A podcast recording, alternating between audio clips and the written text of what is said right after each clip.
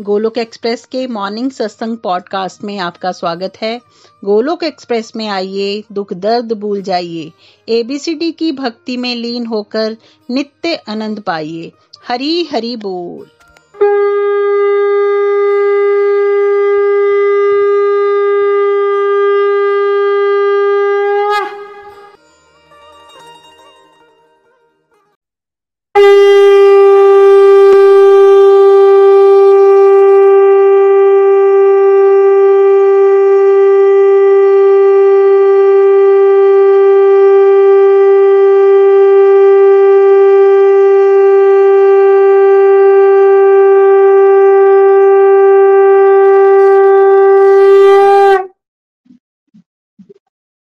जय श्री कृष्ण चैतन्य प्रभु नित्यानंद श्री अद्वैत गदाधर शिवासादि गौर भक्त वृंद हरे कृष्ण हरे कृष्ण। कृष्ण कृष्ण, हरे हरे। हरे राम हरे राम राम राम। हरे हरे। श्रीमद भगवत गीता की जय गौर निताय की जय। श्री श्री राधा श्याम सुंदर की जय। Busy through the body free a soul Hari Hari बोल, हरी, हरि बोल। शरीर से रहिए व्यस्त और आत्मा से रहिए मस्त। हरि नाम जपते हुए। Transform the world by transforming yourself. न शस्त्र पर न शास्त्र पर न धन पर और ना ही किसी युक्ति पर हे प्रभु मेरा जीवन तो आश्रित है केवल और केवल आपकी कृपा शक्ति पर गोलोक एक्सप्रेस में आइए दुख दर्द भूल जाइए विसीधी की भक्ति में लीन होकर नित्य आनंद पाइए जय श्री कृष्णा जय सिया राम सनातन धर्म की जय, गौ माता की जय, गंगा मैया, यमुना मैया की जय, भारत माता की जय। आप सभी का इस सत्संग में एक बार फिर से स्वागत है। फ्रेंड्स सरल भागवत गीता को विस्तार में हम, डिटेल में हम समझ रहे हैं। भक्ति युक्त कर्म, अध्याय पाँच, वो चल रहा है। काफ़ी सारे वर्सेस हमने डिस्कस कर लिए हैं। पिछले सत्संग में हमने ये समझा था कि जिन लोगों की बुद्धि और मन भगवान में स्थिर हो गए हैं, और वो निष्ठा के साथ अब भगवान को ही एकमात्र लक्ष्य बनाते हैं कि भाई मुझे तो अपने गोलोक धाम वापस जाना है और इसी जीवन में जाना है। और सारी की सारी एक्टिविटीज़ फिर कंड्यूसिव टू दैट एम करते हैं। वो भगवान ने बताया था, वो फिर वापस नहीं आते।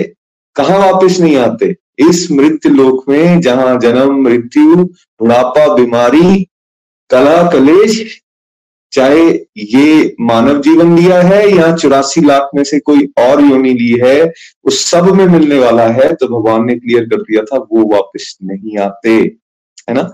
और फिर आखिरी वर्ष में हमने ये समझा था कि जो बेसिकली बुद्धि और मन जिसका परमात्मा में फिक्स हो गया हुआ है और जिसको ये अलौकिक ज्ञान मिल गया है और उसको वो अच्छे से प्रैक्टिस करना शुरू हो गया है, फिर उसके जीवन में कोई अप्रिय घटना हो जाती है जो उसके फेवर में नहीं है तो उस, उससे वो दुखी नहीं हो जाता, परेशान नहीं हो जाता या फिर बहुत उसके प्रिय कोई घटना हो जाती है, उसकी फेवर में कुछ हो जाता है तो उससे वो बहुत ज़्यादा हर्षित नहीं होता। जो जनरली हम लोग लाइफ जी रहे हैं, उसमें एक डिप्रेशन और एक्साइटमेंट का ग्राफ सब बना रहता है, ऐसे, ऊपर नीचे चलती रहती है हमारा जीवन।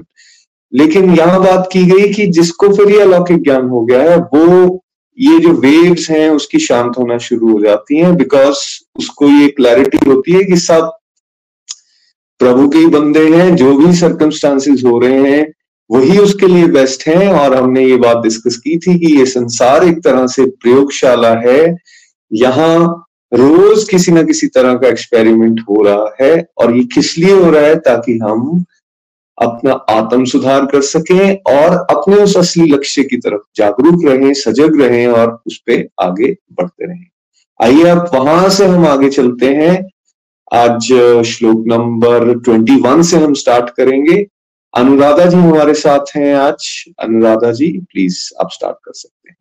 हरी हरी, हरी, हरी हरी हरि बोल। श्लोक नंबर ट्वेंटी वन अनासक्त पुरुष विषय वासनाओं में लीन न होकर अपने भीतर स्थित अलौकिक आनंद को प्राप्त कर लेता है। वह परमात्मा के साथ युक्त होकर असीम आनंद का अनुभव करता है। आई रिपीट अनासक्त पुरुष विषय वासनाओं में लीन न होकर अपने भीतर स्थित अलौकिक आनंद को प्राप्त कर लेता है। वह परमात्मा के साथ युक्त होकर असीम आनंद का अनुभव करता है। हरि बोल। तो अनासक्त पुरुष की यहाँ पे बात हो रही है। अनासक्त का मतलब जो डिटैच्ड है। डिटैच्ड का मतलब ये नहीं है कि आपने परिवार को छोड़ दिया है, संसार में आप बिल्कुल कहीं अलग थलग पढ़ के यहाँ से अपनी सोसाइटी से निकल गए हो। ये मतलब नहीं है। हमने कई बार इसको डिस्कस किया है। डिटैच्ड का मतलब है इंटरनली जो भगवान के साथ अटैच्ड है। और एक्सटर्नली वो अपनी सारी ड्यूटीज़ को कर रहा है, जो भी उसकी जिम्मेवार है। तो ऐसा इंडिविजुअल जिसने अंदर से अपनी सारी की सारी आसक्ति मतलब attachment material possessions name fame material relations उनसे हटाकर ईश्वर के साथ लगा ली हुई है तो वो डिटैच्ड इंडिविजुअल माना जाएगा। अब जिसको ये बात समझ आ गई है कि इंटरनल और एक्सटर्नल अलग अलग है। एक अंदर का संसार चल रहा है, एक बाहर का संसार चल रहा है। अंदर के संसार में वो बात ये समझ गया है कि भैया, मेरा मेन काम तो ये है, क्योंकि मैं भगवान का ही अंश हूँ, मेरा परम कल्याण तभी संभव है अगर मैं भगवान के साथ जुड़ा रहूँगा। क्योंकि वही मेरे बेस्ट फ्रेंड भी हैं और वही मेरे बेस्ट वेल विशर भी हैं, वही मेरे बारे में जानते भी हैं। तो वो उनके साथ संबंध बनाने में ज़्यादा समय लगाता है। दैट मीन्स उसकी जो बाहर के संसार में बहुत ज़्यादा अटैचमेंट हमारी होती है, चाहे वो चीज़ों के साथ है, चाहे रिश्तों के साथ है, चाहे हमारे थॉट प्रोसेस के साथ है, वहाँ से उसकी डिटैचमेंट होना शुरू हो गई। ठीक है? और अब उसकी अटैचमेंट भगवान से होना शुरू हुई। तो ऐसा इंडिविजुअल उसको ये बात समझ आ जाती है कि उसका उसका असल में फ़ायदा क्या है? वो क्या करता है? वो विषय वासनाओं में लीन नहीं होता। विषय वासनाओं का क्या मतलब है? सेंशुअल प्लेजर समझ लो मटेरियल हैप्पीनेस समझ लो, या जिस तरह से हम सब संसार में, इस बाहरी संसार में सुख ढूँढने की कोशिश कर रही है, इसको ऐसे समझ लो। हम कर रहे हैं ना सब लोग कोशिश। हमें ये लगता है कि हम कोई फ्ला वस्तु को हासिल करके खुश हो जाएँगे, फ्ला चीज़ को खा के खुश हो जाएँगे, या पर्टिकुलर पोस्ट पे पहुँच के खुश हो जाएँगे, या इतना पैसा हमारे पास हो जाएगा, तब हम खुश हो जाएँगे, है ना? और हम लगातार ट्रायल्स करते जा रहे हैं, और ये ट्रायल्स इस जीवन में नहीं किए हैं हमने कि ये विषय वासनाओं से किसी तरह से हमें सुख मिल जाए, ये हम अनंत जन्मों से करते आ रहे हैं, ठीक है?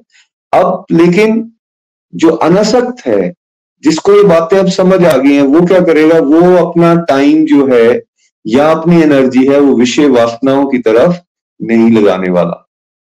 वो क्या करेगा? वो अपने भीतर स्थित अलौकिक आनंद को समझ चुका है और उसी में आनंदित रहने का प्रयास करेगा। ठीक है। फॉर एग्ज़ाम्पल आपको खाने की वस्तु बहुत पसंद है। अब आप उसको खाने के लिए एक पर्टिकुलर रेस्टोरेंट में जाते हो, एक घंटा जाने में लगा देते हो, एक घंटा वापस आने में लगा देते हो, वहाँ डेढ़ दो घंटे लगाते हो, पाँच सात हज़ार रुपए का खर्चा भी कर लेते हो। अब इतना एंडिवर तीन घंटे, चार घंटे हमने खर्च कर दिए किस चीज़ के लिए? ईटिंग आउट के लिए, अपने उस मुँह के स्वाद को अनुभव करने के लिए तो इस तरह की, ये मैं एक एक्टिविटी की बात कर रहा हूँ, इस तरह की बहुत सारी एक्टिविटीज़ में हमने अपने आप को उलझाया हुआ है, जहाँ हमें ये लगता है कि ये कर लिया, वाह, खुशी मिल जाएगी। यस खुशी मिलती है, लेकिन आप खुद अंदाज़ा लगाइए कितनी देर की मिलती है। पाँच मिनट, दस मिनट, और उसके बाद फिर से हम संसारिक दुख को अनुभव करना शुरू कर देते हैं। खाने की बात की, आप मूवीज़ की देख लो आप शॉपिंग के साथ इसको जोड़ के देख लो, आप धन कमाने के साथ इसको जोड़ के देख लो, आप मंडेन फ्रेंड्स के साथ बैठ के गॉसिप करने में समय व्यर्थ करने वाली जो बात है, उसको देख लो। आप स्मार्टफ़ोन पे जो स्क्रॉलिंग हम करते रहते हैं, उसको देख लो। टीवी में जो चीज़ें देखते रहते हैं, उसके साथ जोड़ के इसको देख लो। तो हमें समझ में आ जाएगी बात कि एक्चुअली हम जो संसार में ढूंढ रहे हैं, वो संसार में है नहीं। यहाँ एक बात बिल्कुल सही जुड़ती है, हमने इसको पहले भी सत्संग में समझा है कि एक इंडिविजुअल जो कि संत हैं, वो क्या कर रहे हैं? उनकी कोठरी में बिल्कुल अंधेरा है, कुटिया में बिल्कुल अंधेरा है। वो लालटेन लेते हैं और लालटेन लेकर बाहर कुटिया के आ जाते हैं और कुछ ढूंढना शुरू कर देते हैं। लालटेन के सहारे लोग आते जाते उनको देख रहे हैं भाई ये क्या देखते जा रहे हैं क्या ढूंढ रहे हैं ये? और लालटेन बाहर लेकर आए हैं यहाँ तो रोशनी ऑलरेडी है कर क्या करना क्या चाहते हैं? तो कुछ लोग आके उनसे पूछते हैं संत महाराज से भाई आप कर क्या रहे हो क्या ढूंढ रहे हो क्या गुम हो गया? बोला मेरी ना सुई गुम हो गई है मैं सुई को ढूंढ रहा हूँ। अच्छा कहाँ गुम हुई थी आपकी सुई? वो मेरी सुई तो आ, मेरी कुटिया में गुम हुई थी। अच्छा तो कुटिया में गुम हुई थी, लेकिन आप लालटेन लेके बाहर ढूंढ रहे हो। यहाँ तो कभी आपको मिलेगी नहीं, आप कुटिया में जाइए ना जहाँ अंधेरा है, और वहाँ लालटेन का इस्तेमाल कीजिए, वहाँ आपको मिल जाएगी। अच्छा तो यही बात तो मैं सबको रोज समझाने की कोशिश करता हूँ कि भाई, वो जो सुई रूपी आनंद है, वो हम सब का जैसे इस कुटिया के अंदर मेरी सुई गुम हो गई वैसे ही इस शरीर रूपी कुटिया के अंदर ही वो आनंद छुपा हुआ है। लेकिन वहाँ हमने अंधकार कर रखा है और उसको बाहर ढूँढने की कोशिश कर रहे हैं। तो यहाँ श्लोक के साथ कैसे जुड़ गया वो बात कि हम लोग भी बाहर ढूंढ रहे हैं सब कुछ, जबकि वो है अंदर। कस्तूरी मृग का भी उदाहरण यहाँ पर दिया जाता है कि वो पूरी ज़िंदगी वो खुशबू को ढूंढता रहता है। एक्चुअली जो उसकी नाभि से ही आ रही है, उसको लगता है कहीं बाहर है। विचलित रहता है हर समय। वैसे ही सुख, आनंद हम सबके अंदर है, लेकिन हम ढूंढ बाहर में रहे हैं। यहाँ बताया गया है जिस जिसको ये बात समझ आ जाएगी, वो फिर क्या करेगा? उस अलौकिक आनंद को, जो भीतर ही स्थित है, उसको प्राप्त कर लेगा। उसको ये बात समझ आ जाएगी कि भगवान के साथ जुड़ने में ही दिव्य आनंद हासिल हो सकता है अदरवाइज़ नहीं। वो परमात्मा के साथ जुड़ा रहेगा और हर समय आनंद को अनुभव करेगा। एक्सटर्नल फैक्टर्स उसको विचलित नहीं करने वाले हैं। हम लोग कितनी जल्दी एक्सटर्नल फैक्टर्स से एक्सटर्नल चेंजेस से घबरा जाते हैं। आप स्थान बदल रहे हो, आपकी ट्रांसफ़र हो गई है, या फिर ऑफ़िस में आपको काम ज़्यादा मिल गया है, या घर में कुछ ऐसी सिचुएशन बन गई है जो एडवर्स हो गई है, या फाइनेंशियल लॉस हो गया है, किसी नियर डियर की डेथ हो गई है, ठीक है? किसी और तरह की मानसिक परेशानी आ गई। कितने सारे उदाहरण। रोज कोई नई घटना हमारे साथ हो जाती है और हम विचलित हो जाते हैं। तो इससे बचने का इलाज क्या है? क्या कभी ऐसा हो सकता है कि बाहरी घटनाओं पे हमारा कंट्रोल हो जाए? आंसर इज़ नो इसका सही और परमानेंट इलाज ये है कि हम इस बात को समझ जाएँ। बाहर नहीं, हमें अंदर के संसार को चेक करना, परमात्मा के साथ अपने संबंध को स्ट्रॉन्ग करेंगे तो आनंद मिलना शुरू हो जाएगा। देखिए, आजकल अचानक ही सर्दियाँ बढ़ गई हैं। वैसे तो सर्दियाँ खत्म होने का समय आ रहा है, लेकिन यहाँ हम चंबा में अनुभव कर रहे हैं दो तीन दिन से बहुत ठंड पड़ गई। मौसम को क्या हम बदल सकते हैं? Answer is no.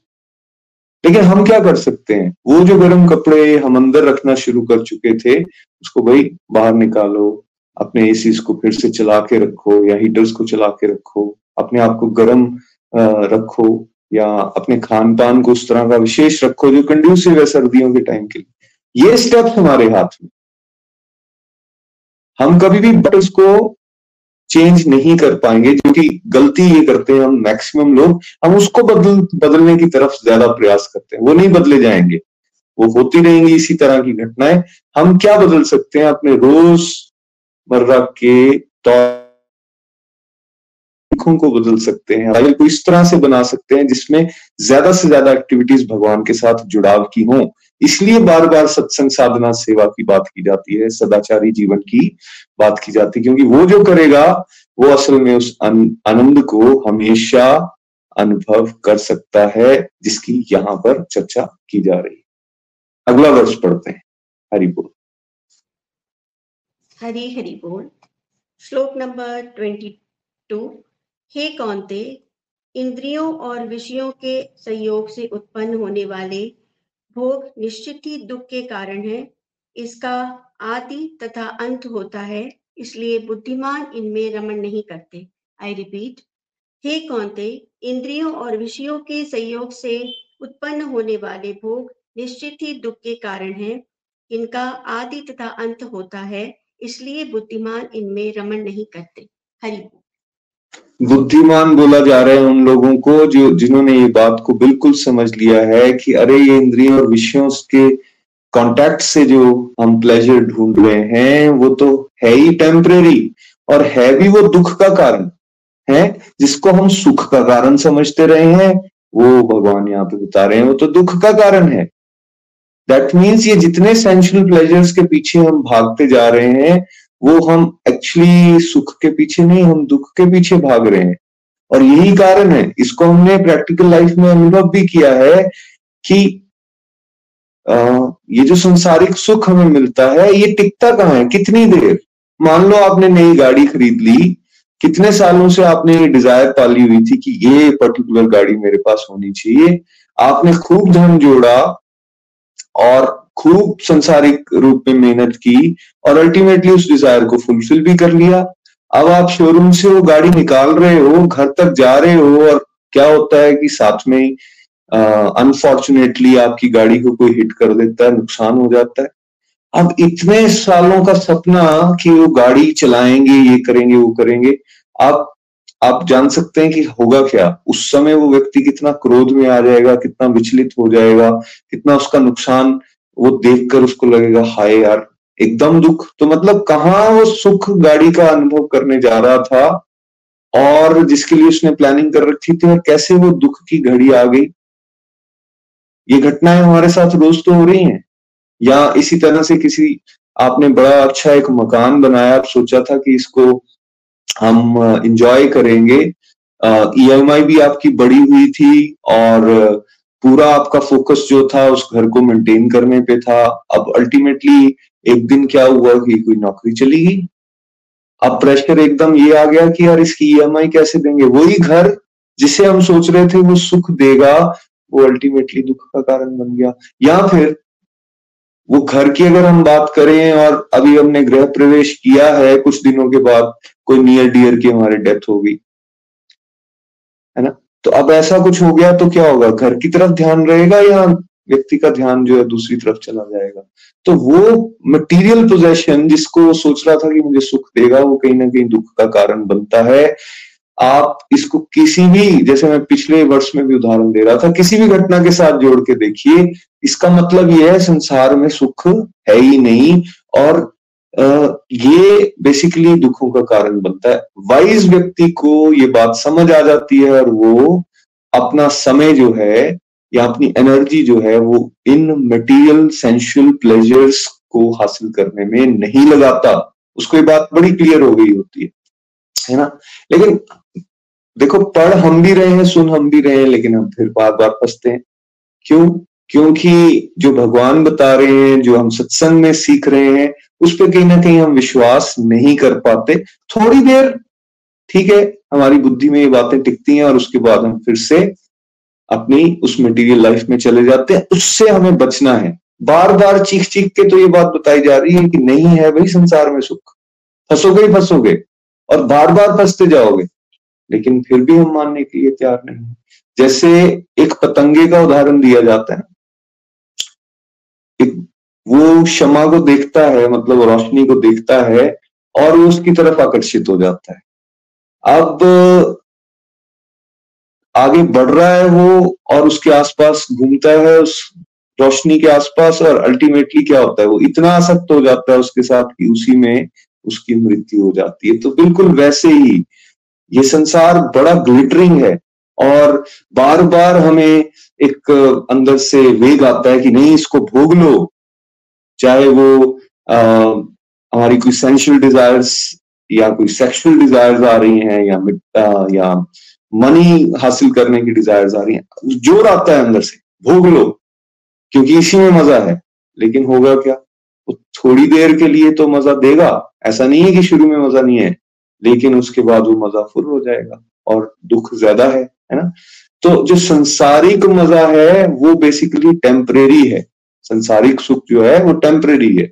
साथ ही साथ वो घटता जाता है, बढ़ता नहीं है है ना? और और साथ साथ में देखो, हमारी जो सेंसेस हैं, वो फाइनाइट हैं। फाइनाइट मतलब सीमित हैं।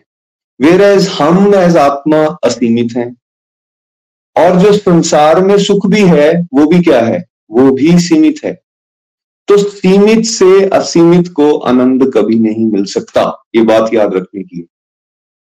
सीमित से जो खुद ही लिमिटेड है, वो अनलिमिटेड को क्या प्लेजर देगा? ठीक है? सेकेंडली संसारिक सुख घटता जाता है। फॉर एग्ज़ाम्पल आपको एक मूवी बहुत अच्छी लगी। आपने बॉलीवुड की एक मूवी देखी, बड़ा मज़ा आया। देखकर, ठीक है? बड़ा आपने उसको ग्लोरीफाई भी किया। हाँ यार, बड़ा मज़ा, मस्त काम किया है इसके अंदर। अब आपके पास आपके बेटा या आपका कोई रिलेटिव आया। चलो यार, एक बार दोबारा देखते हैं। तो आप सोचो क्या फीलिंग आई। नहीं नहीं यार, मैंने देख ली। तो इतनी अच्छी मूवी है, चलो एक बार देखते हैं। चलो, ठीक है, मैं आपके साथ चलता हूँ। दो बार देखा है। अब आप इमेजिन करो कि आप, जो मज़ा पहली बार आया, वही दूसरी बार आने वाला है। वहाँ रुकी नहीं बात। अब आपका कोई फ्रेंड आ गया कुछ दिनों के बाद चल यार मैंने सुना है वो मूवी बड़ी अच्छी है चल देख के आते हैं। तब क्या होगा नहीं नहीं यार आ, मैं तो अभी दो बार देखा है पिछली बार भी उसके कहने भी मुझे जाना पड़ गया। मैंने तो देख लिया यार। तो उस टाइम आप पूरा ज़ोर लगाओगे कि आपको मूवी पे ना जाना पड़े। आप के फ्रेंड ने लेकिन फिर भी आपको वो कन्विंस कर लिया और आप चले गए। अब तीसरी बार आपका मज़ा क्या वैसा होगा जो दूसरी बार था? और घट गया। अब कुछ दिनों के बाद आपका कोई और फ्रेंड आया जो बाहर से ट्रेवल कर रहा था। चलो यार, मैं सुना है बड़ी अच्छी मूवी है, देख के आते हैं। तो आप क्या बोलोगे? हाथ जोड़े, भैया, मैंने मुझे नहीं देखनी मूवी बहुत बार देख ली मैंने। कुछ और करवा लो मेरे से, ये काम मत करवाओ। क्या हो गया? वो वो मज़ा जो था, जो मूवी हमें बहुत अच्छी लग रही थी, एक ही महीने के अंदर कहा पहुँच गए हम? अब वो दुख का कारण बन रही है। तो मतलब रिड्यूसिंग है, जबकि अध्यात्म का मज़ा हर टाइम इंक्रीजिंग है। एक माला की, आहा, दो माला की, वाह, क्या बात है। और जो लोग अब सोलह माला पे पहुँच गए हैं, जो बीस माला रोज करते हैं, उनसे कभी बात करके देखिए क्या मज़ा है। और वो बढ़ता जाता है। जैसे गुरु नानक जी का उदाहरण देते हैं, जब उनको मुस्लिम बादशाह ने ये कहा कि भाई, आओ तुम मेरे साथ बैठ के ये लो, ये नशा लो। मैं जो करता हूँ, उसमें कितना मज़ा है और संसारिक नशा जो भी खाते होंगे वो। तो गुरु नानक जी ने कहा, भाई, ये क्या नशा है तुम्हारा? खाते हो, थोड़ी देर के लिए चढ़ता है और फिर उतर जाता है। ये नाम खुमारी जो है, इसके साथ जुड़ो, भगवान के नाम के साथ, क्योंकि मैं तो वो नशा करता हूँ, भगवान के नाम का। और ये वो नशा है जो, जिससे मैं हर समय आनंदित रहता हूँ। यही संतों ने एक्चुअली अनुभव कर लिया है और इसलिए वो संसारिक सुखों से उन्होंने अपना मुँह मोड़ लिया बिकॉज़ उनको ये बात समझ आ गई है कि ये हमेशा टेम्परेरी रहेंगे, ये हमेशा घटते रहेंगे और कभी भी हम इसमें सेटिस्फाई नहीं हो सकते। तो इसलिए बुद्धिमान किसमें रमन नहीं करते? मटेरियल सेंशुअल प्लेजर्स पे। अब ये चॉइस हमेशा हमारे पास है, हमने ये बुद्धिमानी वाला रास्ता लेना है, या बारंबार रोज जो हम अनुभव करते जा रहे हैं, सुख, दुख, थोड़ा थोड़ा थोड़ा थोड़ा जो घटता जा रहा है हमेशा, परेशानी ज़्यादा और मज़ा कम, वो चॉइस हमारी सबके पास है। और इसलिए हम बार बार गोलोक एक्सप्रेस में कहते हैं, भाई, भक्ति इज़ द रियल मस्ती, भक्ति में है, सही मायने में आनंद। तो आप जुड़ के देखिए, करके देखिए, आपको खुद बात समझ आ जाएगी। Next verse please Hari Hari बोल। श्लोक नंबर ट्वेंटी थ्री जो मनुष्य शरीर छोड़ने से पहले काम व क्रोध के वेग को सहने में समर्थ होता है, वही योगी है और वही सुखी है। आई रिपीट जो मनुष्य शरीर छोड़ने से पहले काम व क्रोध के वेग को सहने में सामर्थ होता है, वही योगी है और वही सुखी है। हरि बोल। वही योगी है और वही सुखी है। कौन?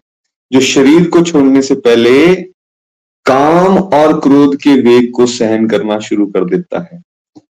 काम मीन्स कामनाएँ, बहुत सारी डिजायर्स मटीरियली डिजायर्स नॉर्मली हमें लगता है काम मीन्स लस्ट की बात की जा रही है। केवल वासना और इसको हम शारीरिक वासना के साथ जोड़ के उतना ही लिमिटेड देखते हैं। बात ऐसी सही नहीं है। काम मीन्स कोई भी ऐसी आपकी डिज़ायर जो आपको ये मैसेज दे रही है कि वर्ल्ड में सुख है मटेरियल वर्ल्ड में सुख है। कोई भी विषय, कोई भी वस्तु उसको भोग करने की आपकी जो टेंडेंसी है, वो कामना है, ठीक है? और साथ साथ में क्रोध ये दोनों ही ज़ोर मारते हैं हम सबको अंदर से। एक ऐसा प्रचंड वेग आता है अंदर से, ऐसे लगता है ओ करूँगा। कर ही लेना चाहिए मेरे को, ठीक है? यहाँ बताया जा रहा है कि जो इस पे चेक करना शुरू कर देता है और उसमें उसमें समर्थ हो जाता है। मतलब उसने उस स्टेज को हासिल कर लिया कि अंदर से वेग आया भी, तब भी उसने उसे अंदर ही शांत कर लिया। उसको, उसके ऊपर एक्ट अपॉन करना शुरू नहीं कर दिया। तो उसकी बात हो रही है, वो इस जीवन में रहते रहते ही खुश भी है और साथ साथ में योगी भी उसी को कहा जाएगा, है ना? हम सब लोग किस कैटेगरी में आ जाते हैं? हम सब भोग की कैटेगरी में आ जाते हैं, भोगी हैं, है ना? जो चाहत अंदर से आई, हमें क्या ट्रेनिंग मिली है? इस चाहत को पूरा करो, इसलिए तो जीवन मिला है। यही बच्चों को भी सिखा रहे हैं डिज़ायर को मत मारो। जो इच्छाएँ हैं बेटा, पूरी कर लो उसको, है ना? बढ़ो आगे, हाथ बढ़ाओ, ये जीवन आपके लिए आपकी आनंद के लिए ये जीवन है। तो ट्रेनिंग ही टोटली उल्टी है, यहाँ क्या बताया जा रहा है? रिस्ट्रेन करो, रोको, कामनाओं को रोको बिकॉज़ कामना जननी है किसकी? क्रोध की भी और लोभ की भी। अब आपने कोई डिज़ायर की हुई थी, ये काम हो ही जाना चाहिए, है ना? और कई सालों से उस पर आप मेहनत कर रहे थे बट अल्टीमेटली वो नहीं हो पाया। कुछ ऐसी सिचुएशन बन गई कि वो डिज़ायर फुलफिल नहीं हुई तो फिर क्या हुआ? फिर आपको क्रोध आया। जब क्रोध आया तो आप जानते हैं, जब क्रोध आता है तो वो कितना हमें अंदर से जलाता है। दूसरे का नुकसान तो बाद में, पहले तो वो हमारा ही नुकसान कर देता है है ना? क्रोध को उस अंगारे की तरह बोला गया है कि जो आप दूसरे पे तो फेंकना चाहते हो, लेकिन वो अंगारा, क्योंकि आपने हाथ में पकड़ रखा है तो पहले आपका नुकसान कर रहा है ना? क्रोध से कितने परिवारों को हमने टूटते हुए देखा है। कितनी अशांति रहती है क्रोध के कारण, है ना? हर समय विचलित है एक व्यक्ति। तो किसका नुकसान हो रहा है? हमारा ही तो नुकसान हो रहा है। और ये क्रोध से कौन बचा? सब, सबके सब इसको एक्सपीरियंस करते हैं। शांत से शांत व्यक्ति भी जिसको आप समाज में देखते हो, उसके साथ डिटेल में थोड़ी चर्चा करोगे, उसको खोलने की कोशिश करोगे, आपको पता चलेगा, अरे यार, इसको भी क्रोध आता है। ये तो बहुत ज़्यादा क्रोधी है। इसके गुस्से से तो इसके घर वाले डरते हैं। यहाँ है हालात, है ना? तो कामनाएँ और क्रोध, इसके जो अंदर से तरंगे उठती हैं ना, उन तरंगों पर किसी ने चेक कर लिया हो, फिर बात बन जाएगी, है ना? देखो, हमें ये वाली ट्रेनिंग ही नहीं दी गई कि इन तरंगों को अनुभव करो और फिर इन तरंगों को चेक करने की कोशिश करो। अच्छा कैसे चेक करोगे? ये तो ये तो दूर का ही बहुत आंसर हो गया या क्वेश्चन हो गया। दूर की बात हो गई। ये तो हमें पता ही नहीं है कि ये तरंगे आ रही हैं और इन तरंगों के मध्य में हम फंसे हैं। दूर करने की तो बात ही बहुत दूर है। लेकिन भगवत गीता की शरण में अगर हम आ जाएँ तो देखो इन सब्जेक्ट्स के बारे में हम सुनेंगे, समझेंगे, फिर नाम जाप साथ में करेंगे, रोज सत्संग को रेगुलरिटी से अटेंड करने की कोशिश करेंगे तो आप देखेंगे कैसे ये तरंगों पर आप चेक कर पा रहे होंगे। आपको दिखेगा, यार ये क्रोध, हर छोटी बात पे जो मुझे गुस्सा आ जाता था अब बिल्कुल वैसा नहीं हो रहा। बहुत सारी बातों को तो मैं वैसे ही जाने दे रहा हूँ। बहुत सारी घटनाओं की तरफ़ मेरा ध्यान ही नहीं आ रहा, है ना? तो आपका चेक बेटर हो गया। आप में से जो लोग चार पाँच साल से अब डिवोशन कर रहे हैं, उन्होंने अनुभव किया होगा कि क्रोध का स्तर, क्रोध की ग्रेविटी क्रोध का जो रेगुलरिटी थी, उसमें कमी आ गई है। और अगर आया भी होगा तो आपने उस पर काफ़ी जल्दी से काबू पा लिया होगा। बहुत जल्दी से क्षमा भी मांग ली होगी, क्योंकि अब आपको ये समझ आ गई है बात कि भाई ये मेरे पतन का कारण है। क्यों? आगे चल के भगवत गीता में ये बात बड़ी क्लियरली बताई गई है कि जो इनको काम, क्रोध और लोभ के रास्ते पर चलेगा, वो एक्चुअली ये तीनों नरक के द्वार है। और जब कामनाएँ फुलफिल हो जाती हैं, तब क्या होता है? तब हम रुक जाते हैं? नहीं। जैसे हम पिछले श्लोक में समझ के आए, कामनाएँ जब फुलफिल भी हो जाएँगी ना, तब भी एक व्यक्ति लालची हो जाता है। उसको लगता है और और चाहिए, और मिलेगा, और मज़ा, ठीक है? वो और के चक्कर में फंस जाता है। तो काम जननी है, क्रोध की भी और लोभ की भी। तो इसलिए कामनाओं से बचने की बात की गई है। कामनाओं से लेकिन कैसे बचें? ये तो मन रूपी मशीन से इतनी सारी जनरेट होती है, कोई हिसाब ही नहीं है उसका। है ना? तो इसलिए समझाया गया है कि यदि कामनाओं को भगवान के साथ जोड़ देंगे और कामनाएँ इस तरह की आनी शुरू हो जाएँगी कि नहीं यार, प्रभु भक्ति में आगे बढ़ना है, ये भी कामना है। नाम जाप ज़्यादा करना है, सत्संग रेगुलरिटी से करना है, इसको कैसे और बेटर करता जाऊँ, है ना? ये कामनाएँ अगर हम करना शुरू करेंगे तो संसारिक कामनाएँ कम और फिर वो जो मटेरियल डिजायर्स और गुस्से का जो वेग अंदर से आता है, उसको हम कंट्रोल कर सकते हैं। और ये अगले जन्म की बात नहीं हो रही है फ्रेंड्स इसी जीवन में हम इसको अनुभव कर सकते हैं। इसलिए मैंने उदाहरण दिया, उन चार पाँच साल से चलने वाले डिवोटीज का वो असेस कर सकते हैं अपने आप। और कुछ देर से अगर आप चल रहे हो, तब भी आप अपने आप को असेस कीजिए। क्या कुछ एक परसेंट, दो परसेंट बदलाव आप अनुभव कर रहे हो? क्या आपकी सेंशुअल प्लेजर्स को हासिल करने की टेंडेंसी में हल्की सी कमी आ रही है? क्या आप गुस्से को थोड़ा सा चेक कर पा रहे हो। अगर कर पा रहे हो तो आप शाबाशी के हकदार हो। भगवान ये चाह रहे हैं कि आप उसको तीव्र गति से, तेज गति से और बेटर करने का प्रयास कीजिए और ये ज़रूर संभव है, जैसा इस श्लोक में बताया जा रहा है। नेक्स्ट प्लीज़ श्लोक नंबर ट्वेंटी फाइव वह मनुष्य मुक्ति को प्राप्त करता है, जिसके सब पाप नष्ट हो गए हैं। द्वंद्वों से उत्पन्न संशय मिट गए हैं, जो आत्म साक्षात्कार में प्रयासरत रहकर सभी प्राणियों की भलाई में लगा रहता है। आई रिपीट वह मनुष्य मुक्ति को प्राप्त करता है, जिसके सब पाप नष्ट हो गए हैं, द्वंद्वों से उत्पन्न संशय मिट गए हैं, जो आत्म साक्षात्कार में प्रयासरत रहकर सभी प्राणियों की भलाई में लगा रहता है। हरि बोल। ये बहुत ही प्यारा वर्ड्स है, इसको ध्यान से आप समझिएगा, पढ़िएगा भी। हम सबके साथ बिल्कुल रिलेटेड है। मुक्ति को हासिल कर सकता है वो मनुष्य। कौन सी मुक्ति? दो तरह की मुक्ति की बात की गई है। एक तो इस संसार की मुक्ति। इस संसार की मुक्ति? दैट मीन्स आज जो हम फंसे हुए हैं चीज़ों के अंदर, या जैसे हमने गुस्से की, या विषय वासनाओं की बात की, या फिर और अलग अलग तरह से टेंशन हैं हमारे अंदर या फिर कोई डिप्रेस्ड हो चुका है या फिर नेगेटिव थॉट्स से जूझ रहा है, किसी को नींद नहीं आ रही है, इस तरह की और बहुत सारी नेगेटिविटीज तो पहले तो बात की गई, इसी संसार में इन सब नेगेटिविटीज से आपकी मुक्ति। इसी में रहते हुए आप सुख को अनुभव करें, इसी संसार में रहते हुए।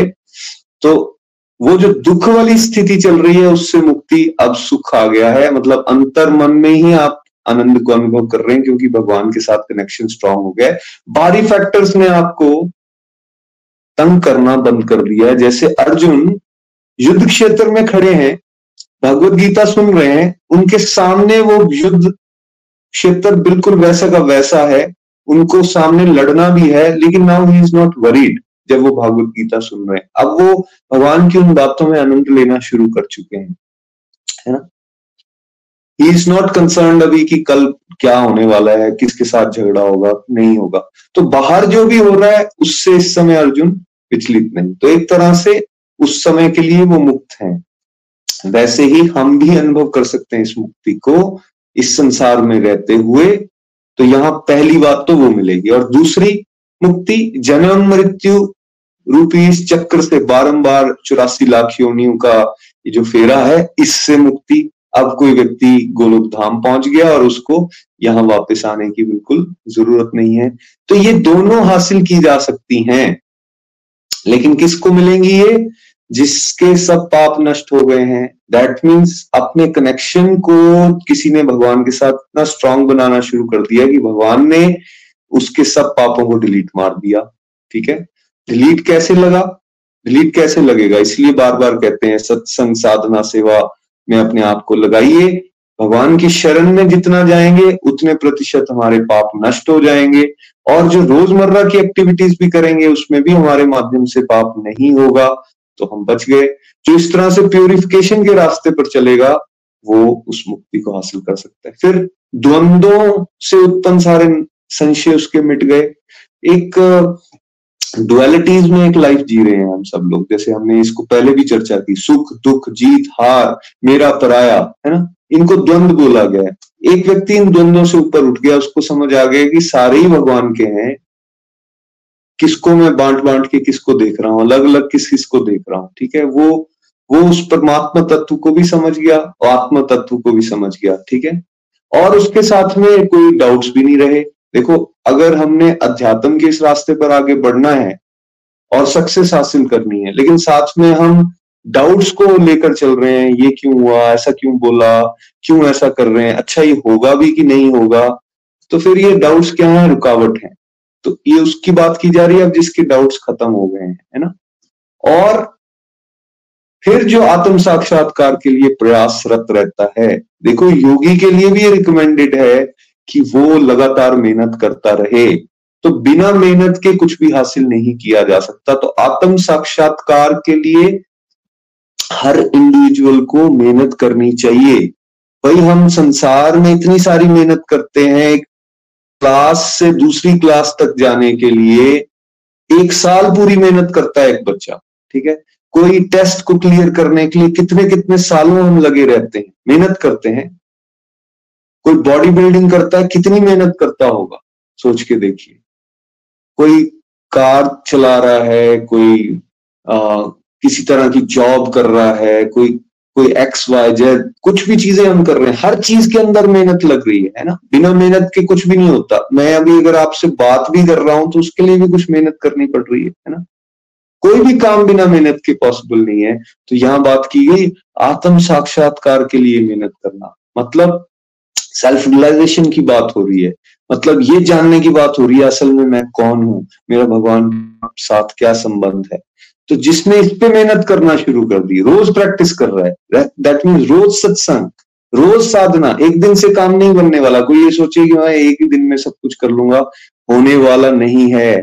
थोड़ा थोड़ा करके काम बनने वाला नहीं है। अगर आप गैस पे चावल भी रखते हो या दाल रखते हो तो उसके लिए भी आपको कांस्टेंट हीट देनी पड़ती है। आप दो मिनट चलाओ, फिर बंद कर दो। दो मिनट चलाओ, फिर बंद कर दो। तो दाल तक नहीं बनती तो बिल्कुल वैसे ही अगर हम सोचे, हैं थोड़ी थोड़ी भक्ति हाँ पाँच मिनट, बस ठीक है दुख टिक्का कर लिया। बाकी तो फिर हमारे लिए संसार है। ऐसा अगर अप्रोच लेकर चले तो पता नहीं कितने जन्म हमें लगने वाले है ना? अगर कोई सीरियस हो जाएगा, उसको बात समझ आ जाएगी, यार, ये गोल्डन अपॉर्चुनिटी मुझे मिल चुकी है, विशेष कृपा हो चुकी है मानव जीवन। मिलने के साथ ही भारत भूमि में मुझे जन्म मिल चुका है है ना? बहुत सारी डिवोटी एसोसिएशन मुझे मिल गई है। घर बैठे मुझे सत्संग मिलना शुरू हो चुके हैं। इतनी विशेष कृपा भगवान ने कर दी। रुचि आ गई है मेरी डिवोशन की तरफ़, है? मैं कुछ नाम जाप या कुछ और डिवोशनल एक्टिविटीज़ करना शुरू हो चुका हूँ। इतनी कृपा, अब थोड़ा और मैं मेहनत करूँ, थोड़ा और ज़ोर लगाऊँ तो क्यों ये आत्म साक्षात्कार नहीं हो पाएगा? होगा। तो इसलिए मेहनत रेगुलरिटी से करनी है। और साथ में अंतिम लाइन वो फिर किसमें लगाता है? सिर्फ़ अपने मज़े में नहीं, उसको जो बात समझ आ जाती है उस इंडिविजुअल को, वो अपने समय को, अपनी एनर्जी को क्या करता है? दूसरे प्राणियों की भलाई में लगा रहता है, लगा देता है। दूसरों के कल्याण में लग जाता है। ठीक पहले पहले आत्म कल्याण और फिर उसके साथ साथ परोपकार, दूसरों के लिए भी अपने मेहनत करना ताकि वो उनका भी कल्याण हो सके। और यही निखिल जी गोलोक एक्सप्रेस में फ्रॉम डे वन करते जा रहे हैं। जब उनको कंसेप्ट क्लियर हो गए तो उन्होंने अपने जीवन के अंदर बदलाव को भी अनुभव किया और लगातार उसके ऊपर वो मेहनत करते आ रहे हैं। लेकिन साथ साथ में उन्होंने क्या किया? जो बात समझ आ गई थी वो हम सबके साथ बांटना भी शुरू कर दी। हमें भी गाइडेंस मिलना शुरू हुई, हमारे जीवन में भी बदलाव आने शुरू हो गए और हमें ये ट्रेनिंग दी जाने लगी कि इसको आपने अपने तक लिमिटेड नहीं रखना, इसको आगे इस भागवत ज्ञान को भी बांटना है। तो वहीं से वो मॉडल जनरेट हुआ। सत्संग कीजिए, साधना कीजिए, इससे आपके अंदर प्योरिटीज आएँगी, इसके, इससे आपके अंदर स्ट्रेंथ आएँगी, भगवान आपसे खुश हो जाएँगे, आपको एनर्जी बढ़ती जाएगी। दिव्य ज्ञान को आप अनुभव कर पाओगे, आनंद को अनुभव कर पाओगे और फिर तीसरे स्टेप पे आप सेवा में अपने आप को लगा लीजिए। सेवा मीन्स आप दूसरों की, कल्याण की तरफ़ अपने आप को ले चलिए और चौथा, सदाचारी जीवन जीने की तरफ़ चलिए। तो इस वर्ष के माध्यम से बिल्कुल क्लियर हो रहा है कि हम सब का फोकस क्या होना चाहिए? हम सबका फोकस आत्म कल्याण और साथ साथ में दूसरों का, दूसरों के परोपकार, यानी दूसरों की भलाई में अपने आप को एंगेज करना, वो कोई भी एक्टिविटी हो सकती है। सी हम गोलोक एक्सप्रेस में उदाहरण ये देते हैं हमेशा सत्संग करवाने का या फिर डिवाइन नॉलेज को बांटने का। लेकिन अगर किसी को ये लगता है कि नहीं, मैं आश्रम में जाके कहीं आ, किसी तरह की सेवा अनाथ आश्रम में वृद्ध आश्रम में कर सकता हूँ गौशाला में कर सकता हूँ मैं पेड़ लगा सकता हूँ मैं किसी तरह से और सोसाइटी की हेल्प कर सकता हूँ। कीजिए। इससे ही परम पिता परमेश्वर खुश होंगे और असल में उस कृपा को फिर हम अनुभव कर पाएँगे और कृपा बढ़ती जाती है। ठीक है? आपका अगर फोकस ये होगा नहीं मैंने खुद का सुधार करना है और साथ साथ में दूसरों के लिए मैं क्या कर सकता हूँ? इस पे मैंने फोकस करना है। परम पिता परमेश्वर इससे बहुत जल्दी खुश हो जाते हैं। और भगवान ने पहले ही एटीन चैप्टर में ये बात बड़ी क्लियर कर दी हुई है। वही थीम लेकर गोलोक एक्सप्रेस आगे बढ़ रही है। बड़ी क्लियर जो भक्तों में ये बातों को बांटेगा, मेरी डिवाइन नॉलेज को, उसको मैं शुद्ध भक्ति की गारंटी देता हूँ भगवान ने कहा, है ना? तो भगवान बहुत खुश हो जाते हैं जब दूसरों की भलाई के लिए हम अपने जीवन का आ, समय या हमारे पास जो एनर्जी है उसको लगाने की कोशिश करते हैं। तो इस तरह से आप फ्लो चार्ट में देखें तो आपको बहुत आनंद आएगा और ये सब डुएबल है आप अपने सामने होते हुए देख रहे हैं। आखिरी वर्ष प्लीज़ हरी हरी बोल। श्लोक नंबर ट्वेंटी नाइन जो मुझे सब यज्ञों और तपस्याओं का भोगता सब लोगों का महान ईश्वर तथा सब प्राणियों का हितैषी मित्र जानता है, वह शांति प्राप्त कर लेता है। आई रिपीट जो मुझे सब यज्ञों और तपस्याओं का भोगता, सब लोगों का महान ईश्वर तथा सब प्राणियों का हितैषी मित्र जानता है, वह शांति प्राप्त कर लेता है। हरि बोल। भगवान कह रहे हैं इस अंतिम श्लोक में, जिसको ये बात समझ आ जाती है कि असल में सब यज्ञों का और तपस्याओं का भोगता मैं हूँ, भोक्ता यानी कि इंजॉयर सुप्रीम इंजॉयर कौन है? वो भगवान है। हमें गलती ये लग जाती है कि हम अपने आप को इंजॉयर समझ लेते हैं। हमें लगता है ये सारी जो सृष्टि मिली है, ये मेरे भोग विलास के लिए बनी है। और इसलिए मैक्सिमम लोग उसका दोहन मतलब उसको निचोड़ने में लगे रहते हैं। कैसे मेरा फ़ायदा हो जाए? तभी हम सब ये इसमें एंट्रैप्ट हैं सोसाइटी के अंदर, के बंधनों के अंदर हम फंसे हुए हैं। भगवान कह रहे हैं, जिसको ये बात समझ आ गई कि भाई अल्टीमेटली इंजॉयर तो भगवान है। हम सब तो कोऑपरेटर हैं। जो उन्होंने सिस्टम बनाया, उसमें अपने अपने रोल को अच्छी तरह से समझ के अगर हमने निभाना शुरू कर दिया, तब हमारा कल्याण होगा। क्योंकि बॉस खुश होंगे तो हम अपने आप खुश हो जाएँगे। हमारे व्यवहार से यदि बॉस को हम खुश कर पाए तो हम अपने आप खुश हो जाएँगे। लेकिन हम क्या कर रहे हैं, हमने बॉस को एक तरह से सर्वेंट बना दिया। हम बॉस को एक हमारी जो विश लिस्ट है, उसको फुलफिल करने का एक साधन हमने बना लिया बॉस किसको रेफर कर रहा हूँ मैं? जो सभी बॉसेस के बॉस हैं, भगवान को। और हम क्या कर रहे हैं? हम अपनी डिमांड्स की पूर्ति करने के लिए उनके पास। अगर कोई यज्ञ तपस्या की भी जा रही है तो उसके पीछे फोकस क्या है? कैसे मुझे और मिल जाए? या जो मिला है, वो अच्छे से मैं उसको भोग सकूँ?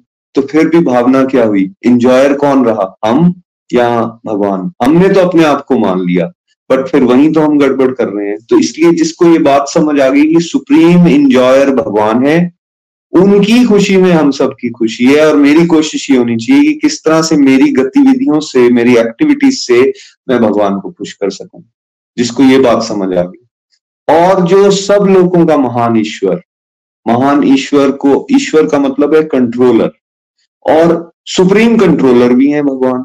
ठीक है? और किसके? सभी लोगों के। हम तो हमारी बुद्धि तो सीमित हो जाती है अपने शहर गाँव तक ही। यहाँ ज़्यादा से ज़्यादा देश तक, यहाँ ज़्यादा से ज़्यादा अर्थ तक। लेकिन यहाँ लोग की बात की गई। और कितने लोग?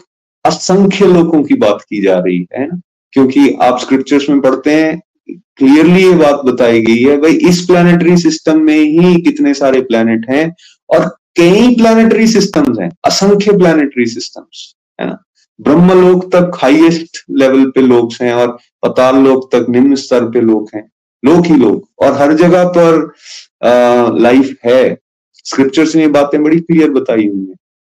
और ऐसे असंख्य प्लानिटरी सिस्टम्स उन सभी लोगों के बॉस कौन है? वो भगवान है। उन सबको वो कंट्रोल करते हैं और इस चीज़ को आप अनुभव कर सकते हो। है ना? कोई अगर हाईएस्ट हाईएस्ट पोस्ट पर भी पहुँच जाए, आज जिसको हम हाईएस्ट मानते हैं, वहाँ भी पहुँच जाए, तब भी उसकी सांसों पर कंट्रोल किसका है? भगवान का। उसकी लाइफ पर कंट्रोल किसका है? भगवान का। है ना? वो तो कोई दो चार साल के लिए ऐसा लगेगा हाँ सत्ता पे कोई बैठ गया है तो ये कंट्रोलर बन गया बट वो गलत फहमी है ना? अल्टीमेटली कंट्रोलर कौन है? वो भगवान है। तो जिसको ये बात समझ आ गई। और तीसरा हितेशी मित्र हैं भगवान। और कोई हमारा फ्रेंड है नहीं रियलिटी में। भगवान ही हमारे परम मित्र हैं। जिसको ये बात समझ आ गई है, वो शांति को प्राप्त कर सकता है। अदरवाइज़ शांति को अनुभव करना असंभव है। हम सब लोग शांति को हासिल करने के लिए कितनी सारी पापड़ बेल रहे हैं मटेरियल वर्ल्ड के अंदर, लेकिन जो भगवत गीता में शांति का सूत्र बताया गया कि ऐसे मिलेगी वही शांति। भगवान के नतमत्सक हो जाइए, उनको ही सुप्रीम इंजॉयर समझिए वही सुप्रीम कंट्रोलर है, वही हमारे बेस्ट फ्रेंड हैं तो उनकी गाइडेंस लेकर फिर आगे चलेंगे तो शांति भी मिल जाएगी, सुख भी मिल जाएगा, है ना? तो चैप्टर फाइव में कितनी इंपॉर्टेंट बातें, हमें इसी लाइफ में कैसे सुख और शांति को अनुभव करना है, और अल्टीमेटली अपना पाथवे गेटवे क्लियर करना है लोग धाम तक पहुँचने का बिल्कुल क्लियरली बता दिया गया, इसलिए इस पे प्रैक्टिस कीजिए। और इस लाइफ का भी आनंद उठाइए और अपने लक्ष्य को भी हासिल करने में सफल हो जाइए। श्रीमद भगवत गीता की जय। आइए, अनुराधा जी को अब सुनते हैं। आज के सत्संग से उन्होंने क्या सीखा? हरे हरि बोल। हरे कृष्णा हरे कृष्णा, कृष्ण कृष्ण, हरे हरे। हरे राम हरे राम राम राम, हरे हरे। थैंक यू नितिन भैया। बहुत प्यारा सत्संग आज का। और भक्ति युक्त कर्म आज हमारा चैप्टर भी खत्म हुआ है और इस आज के जो अध्याय में मैंने जो पार्टिसिपेट किया है, मुझे जो सेवा करने का मौका मिला है, इसके लिए सबसे पहले भगवान श्री कृष्णा का आभार, हमारे गुरुओं का आभार, जो मुझे आज ये सेवा भी मिली और मैं इस सुंदर भक्ति युक्त कर्म में मैं भी पार्ट बन पाई।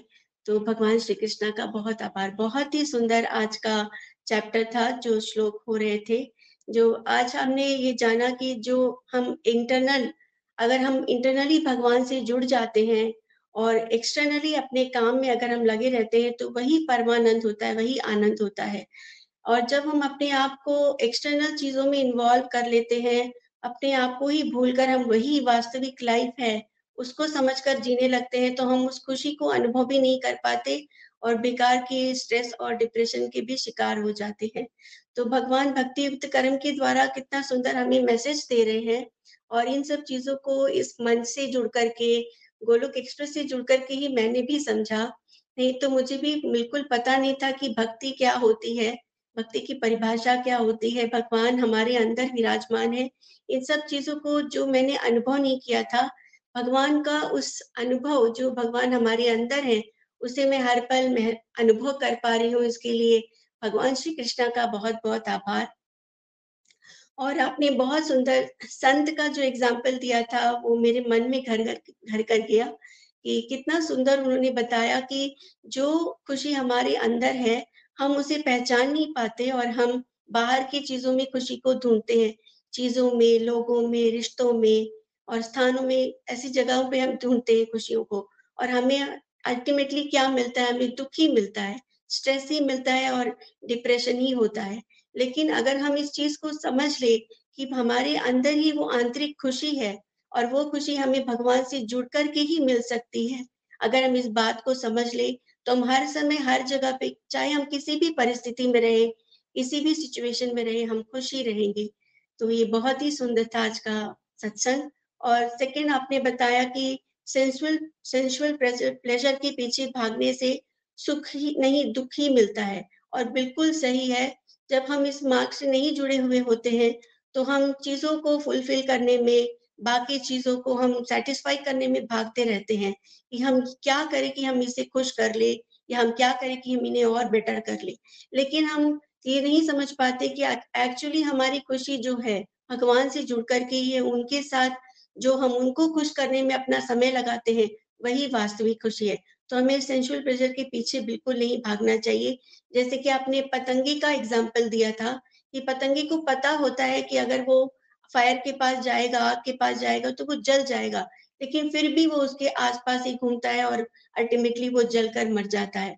तो उसी तरह हम भी जानते हैं कि हम अगर सेंशुअल प्लेजर के पीछे भागेंगे, बाहर की चीज़ों के पीछे भागेंगे तो हमें दुखी मिलेगा, लेकिन हम इन चीज़ों को अपने अंदर उतार नहीं पाते। जैसा आपने बिल्कुल सही कहा था, हम बुकिश नॉलेज को रखने की वजह से हम उस चीज़ों को अनुभव नहीं कर पाते हैं। अगर हम बुकिश नॉलेज से ऊपर उठ करके भगवान की जो वाणी है, उसे हम अपनी लाइफ में इम्प्लीमेंट करें और हर पल जीने का प्रयास करें, हर समय अपने आप को चेक करते रहे कि क्या हम जो भगवान ने कहा है, उसके मुताबिक हम जी रहे हैं, क्या हम वही कर रहे हैं जो भगवान हमसे कह रहे हैं।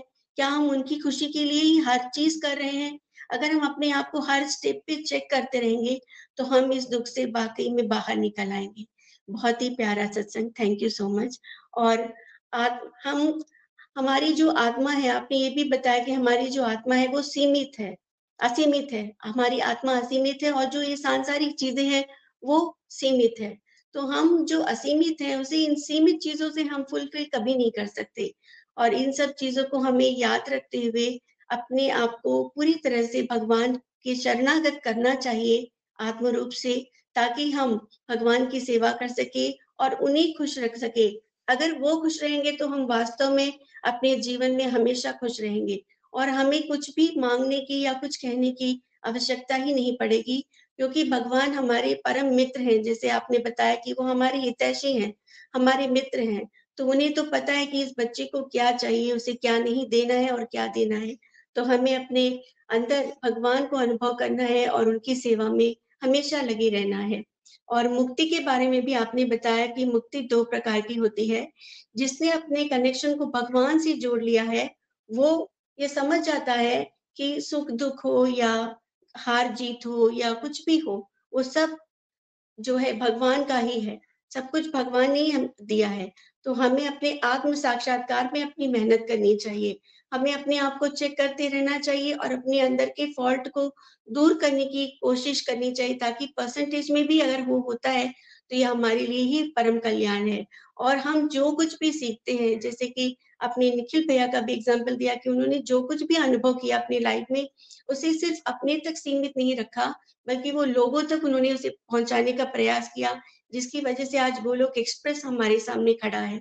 तो हमें भी हर एक मनुष्य को ये कोशिश करनी है कि हम जो कुछ भी सीखते हैं, हमें जो कुछ भी अपने गुरुओं से सीखने को मिलता है, उसे सिर्फ़ हम अपने तक सीमित ना रखें, बल्कि हम उसे लोगों तक बांटे, ताकि उनका भी कल्याण हो। और जब हम इस प्रयास में रहते हैं तो वास्तव में भगवान हमसे बहुत खुश होते हैं। तो हमेशा हमें अपनी सेवा में आगे रहना चाहिए ताकि हम जितना सेवा करेंगे, भगवान हमसे उतने ही प्रसन्न होंगे। हमारा अल्टीमेट लाइफ का पर्पस यही है कि हम भगवान को खुश रखें, क्योंकि वही हमारे परम मित्र हैं, हमारे माता पिता है, हमारे सब कुछ हैं। और इस मन से मैं भी यही भगवान से प्रार्थना करूँगी कि वो मुझे भी वो शक्ति दे, मुझे वो आशीर्वाद दे कि मैं भी हमेशा उनको खुश रखने में प्रयासरत रहूँ।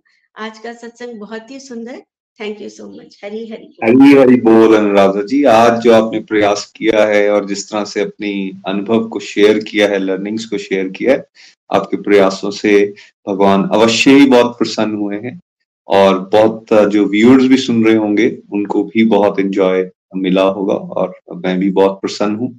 बहुत अच्छा लग रहा है कि आप सब लोग सुन के कुछ पॉइंट्स को अपने जीवन में इम्प्लीमेंट कर पा रहे हो और उस आनंद की जिसकी यहाँ बार बार बात की जाती है अब उसको प्रतिशत में सबने अनुभव करना शुरू कर दिया आइए अब हम एक भजन सुनेंगे गीता जी से आ, और इन द मीन टाइम यदि कोई प्रेयर्स अपने लिए रिक्वेस्ट करना चाहता है अपने नियर डियर के लिए तो आप यहाँ मैसेज बॉक्स में लिख सकते हो हम ज़रूर प्रार्थनाएँ करेंगे ताकि कंप्लीट हेल्थ हैप्पीनेस आप सबको मिल सके।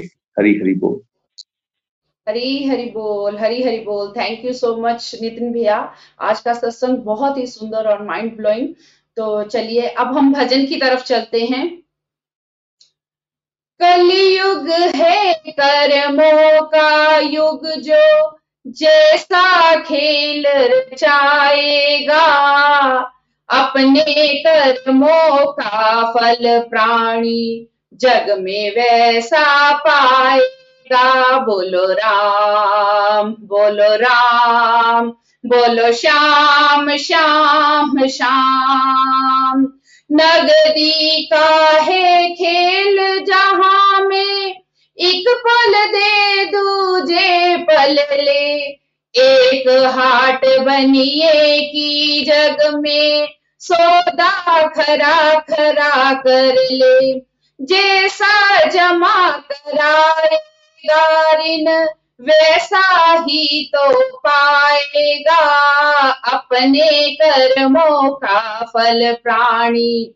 जग में वैसा पाएगा। बोलो राम, बोलो श्याम बोलो श्याम श्याम श्याम। ये जग है कर्मों की भूमि जीता और कोई हारा, जिसने मन के अहम को मारा, बनता भगवन का प्यारा।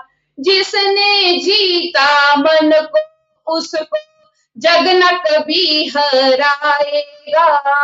अपने कर्मों का फल प्राणी जग में वैसा पाएगा। बोलो राम बोलो राम बोलो राम राम राम। मेवे बदले में मेवा, सेवा का बदला सेवा। देगा सुख आराम मिलेगा, देगा दुख आफत लेगा।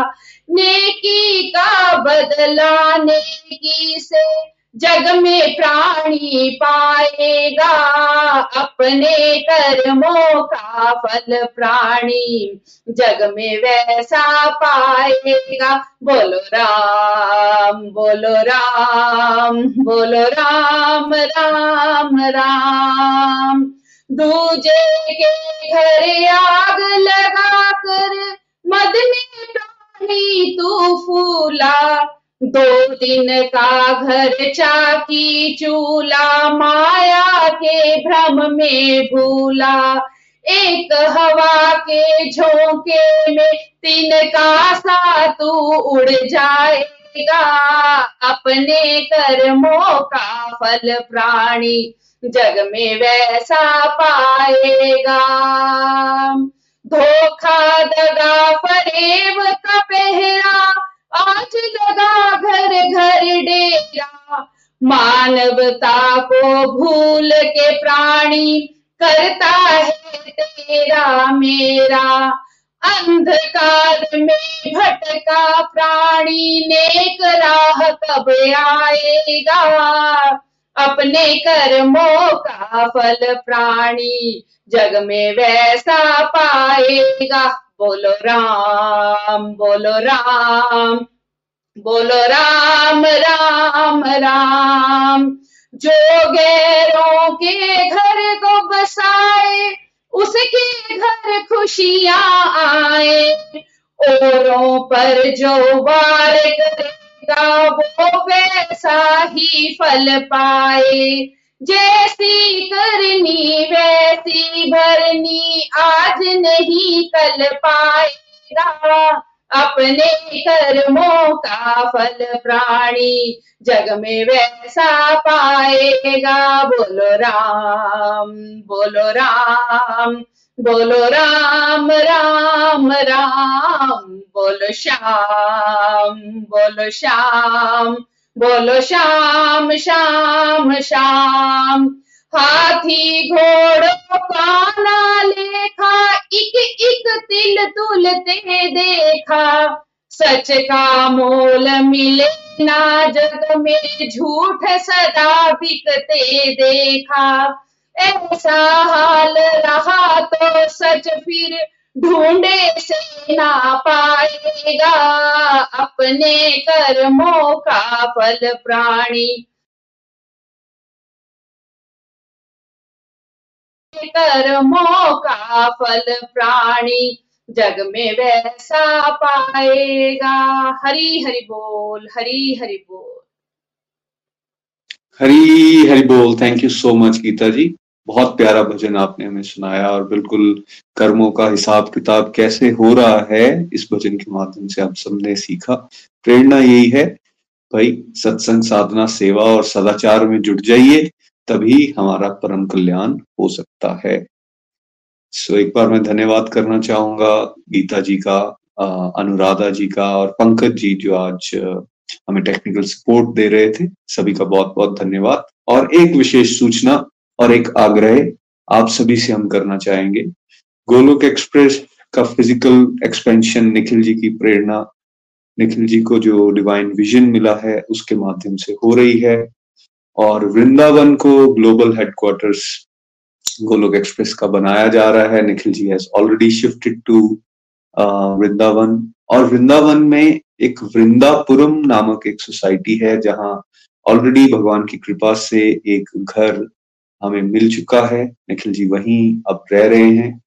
और उसके साथ ही उसी सोसाइटी में एक और विला जो है, उसको हमने पर्सनली बुक करवा लिया है, जिसको जिसका पर्पस ये है कि उसे आने वाले समय में गोलोक एक्सप्रेस एक आश्रम की तरह, मिनी आश्रम की तरह इस्तेमाल करेगा। लेकिन उस विला के बिल्कुल साथ हम सब ये कोशिश कर रहे हैं कि एक और विला लिया जाए। जिसका नंबर 62 है, और इन दोनों को क्लब करके गोलोक एक्सप्रेस का एक मिनी आश्रम बनेगा 61 और 62 नंबर विलास तो एक वो आश्रम अगर हम सब लोग मिल के ले पाए, और इसलिए गोलोक एक्सप्रेस में निखिल जी की प्रेरणा से एक फंड रेजर को स्टार्ट किया गया है, ताकि गोलोक एक्सप्रेस का एक विला वृंदापुरम नामक सोसाइटी में ले सकें। जिससे आने वाले समय में जितने भी यात्री, जितने भी गोलोक एक्सप्रेस के डिवोटीज या फिर उनके फैमिली या फ्रेंड्स जो वृंदावन विज़िट कर रहे हैं, उनको वहाँ रहने का लाभ मिल सके। और आने वाले समय में तीर्थ यात्राएँ शुरू होने वाली हैं गोलोक एक्सप्रेस के प्लेटफॉर्म से तो उन तीर्थ यात्राओं के लिए भी जो यात्री जाएँगे, उनके ठहरने की भी उसमें व्यवस्था होगी।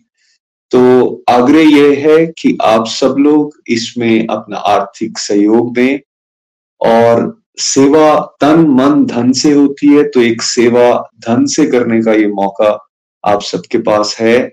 सबका सहयोग होगा, जितनी जिसकी सामर्थ्य है, उस हिसाब से अगर कोई सामर्थ्य कर सकता है तो वो वंदनीय है और ये इस तरह का एक काम हो जाएगा, जिससे अगर mini Golok express Golok express का मिनी आश्रम गोलोक एक्सप्रेस का बनता है वहाँ पे तो डिवोटीज के लिए एक सुविधा का विषय हो जाएगा और एक व्रजवास जिसकी सबको चाहत होती है, वो थोड़ी देर के लिए या मंथ में या साल में आप जब भी वहाँ जाना चाहते हैं, रहना चाहते हैं, उसकी एक बहुत प्यारी व्यवस्था वहाँ पे बन जाएगी। उस मिनी आश्रम की लोकेशन और वो विला कैसा दिखता है, उसका एक शॉर्ट वीडियो भी आपके साथ यहाँ शेयर किया जाएगा, उसको ज़रूर आप देखिएगा।